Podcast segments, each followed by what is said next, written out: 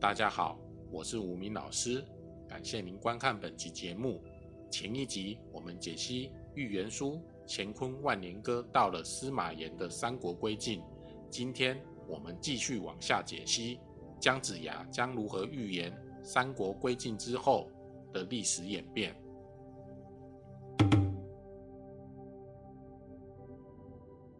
山河既属普无头，离乱中分数十秋。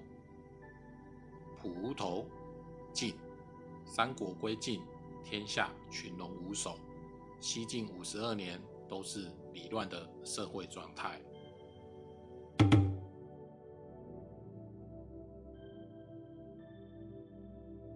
子中一株不能保，江东复立作黄州。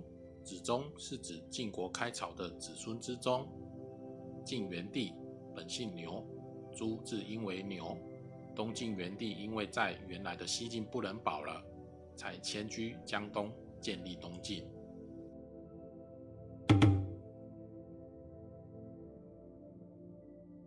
相传一百五十载，遭到兔儿平四海。西晋五十二年，东晋一百零三年，共一百五十五年。预言说得很准确，继东晋之后的是。南北朝中南方的宋朝，开国皇帝宋武帝姓刘，名玉，卯属兔，朝字头加上一个卯字，就是繁体的刘字。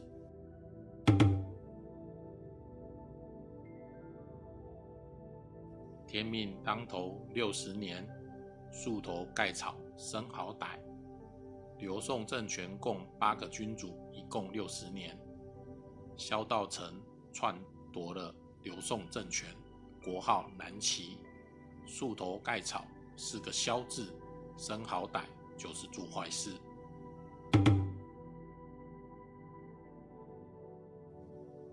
都吴真主管江山，一百年前老几番。两汉之后，中国走入一个大分裂时代，即三国两晋南北朝时代。南宋包括宋、齐、梁、陈四个朝代，齐、梁、陈三朝代共一百一十一年。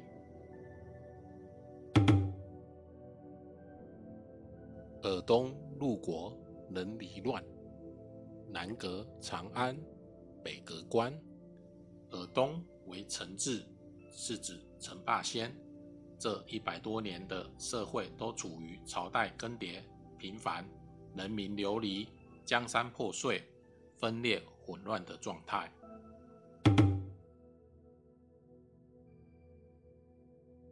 水龙木易成天命，方得江山归一定。木易合成阳字，指姓杨的人。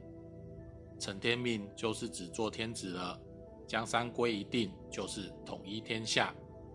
杨坚是在北朝的北周灭亡的基础上建立隋朝的，他后来灭南陈而达到了天下一统。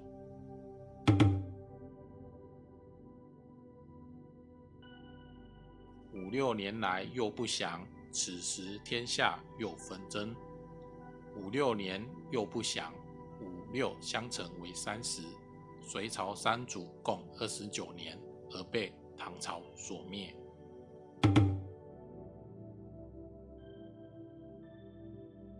木下然而火年起，一扫烟尘，木易已。木下然而就是李治，木易阳字以覆灭。李渊和李世民父子，他们起兵在丁丑年，丁属火，扫除天下的烟尘。木易已指李氏一起起兵，而杨氏的隋朝就覆灭了。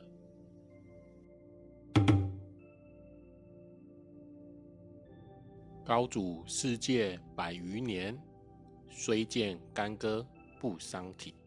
由唐高祖李渊开创的唐朝，在一百多年里，虽然有一些战争，但无伤大体。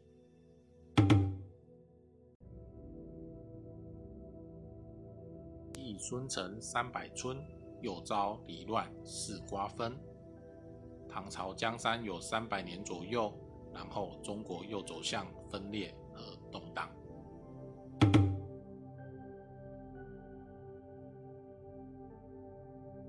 五十年来，二三网不真不假，乱为君。二三合成五是指梁、唐、晋、汉、周五代共五十六年，不真不假，乱为君，都是不是名正言顺的皇帝。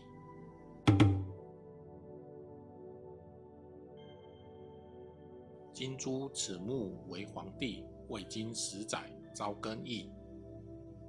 金珠为辛亥年。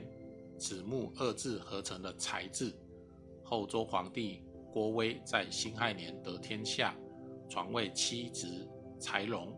九年半后，宋朝赵匡胤禅位，后周变为大宋了。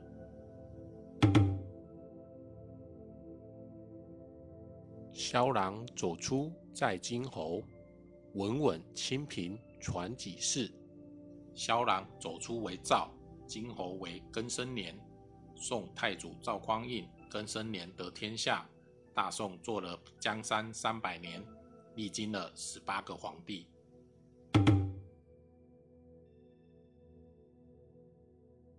一变二行四不巧，却被胡人通占了。汴梁杭州两都城，让元人通占了。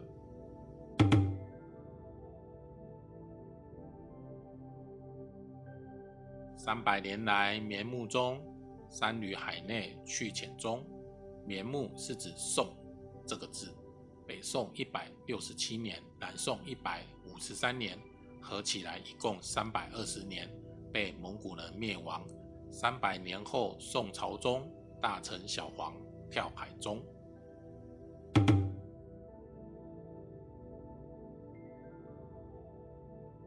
一物为君八十载。淮南忽见红光起，一物合成了元字。红光起，朱元璋之军队又称红巾军。元朝十个皇帝共八十九年。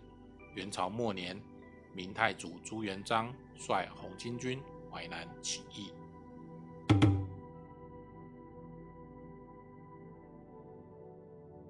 八双牛来力量大，日月同行照天下。八只牛。合成朱字，力量大。朱元璋又称洪武，日月同行是一个明字，指明朝。明太祖朱元璋灭元，创立明朝。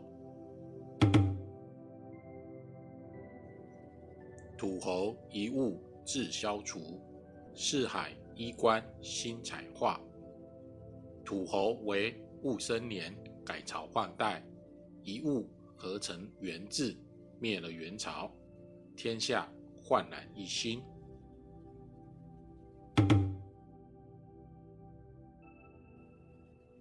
三百年来事不顺，虎头带土何须问？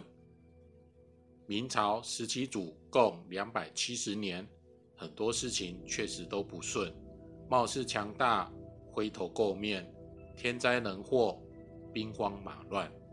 虎头为戊寅年，崇祯十一年，两击北京和南京、山东、河南大旱，蝗灾不断。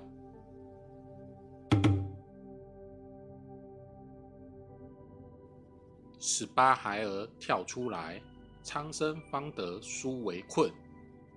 十八孩儿是个李字，指李自成。跳古代独逃是逃走的意思，书为解除的意思。李自成攻陷京师，李自成为道将，流寇于山西、河南等处。苍生在流寇劫掠下遭受围困，五月清兵攻入北京，并定都京师。李自成兵败逃出京城，苍生方得书围困。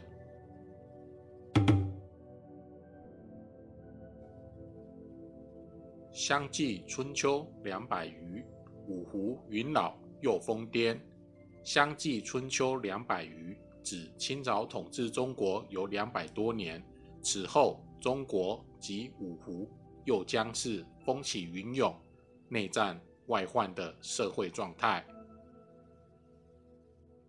吴明老师暂时解析到此，因为这句话之后多了个注释：“两百余子亲说，自此以后，世上未来尚待明解。”因为此本为清朝一九一五年所发行，这句话讲到的就是当时的情况。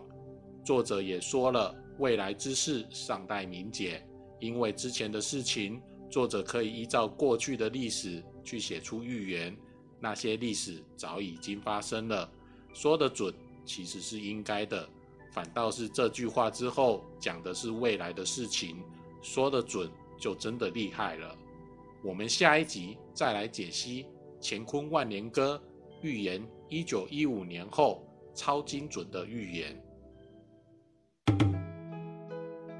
最后，无名的师傅说，《乾坤万年歌》巧妙地运用猜字之谜，加上了天干与地支生肖的预言搭配，除了姓氏预言的准确外，更准确预言了发生的年代的年份。当中是有其逻辑的，解读预言时必须依照逻辑去判断，免得误解了当中的奥秘呀。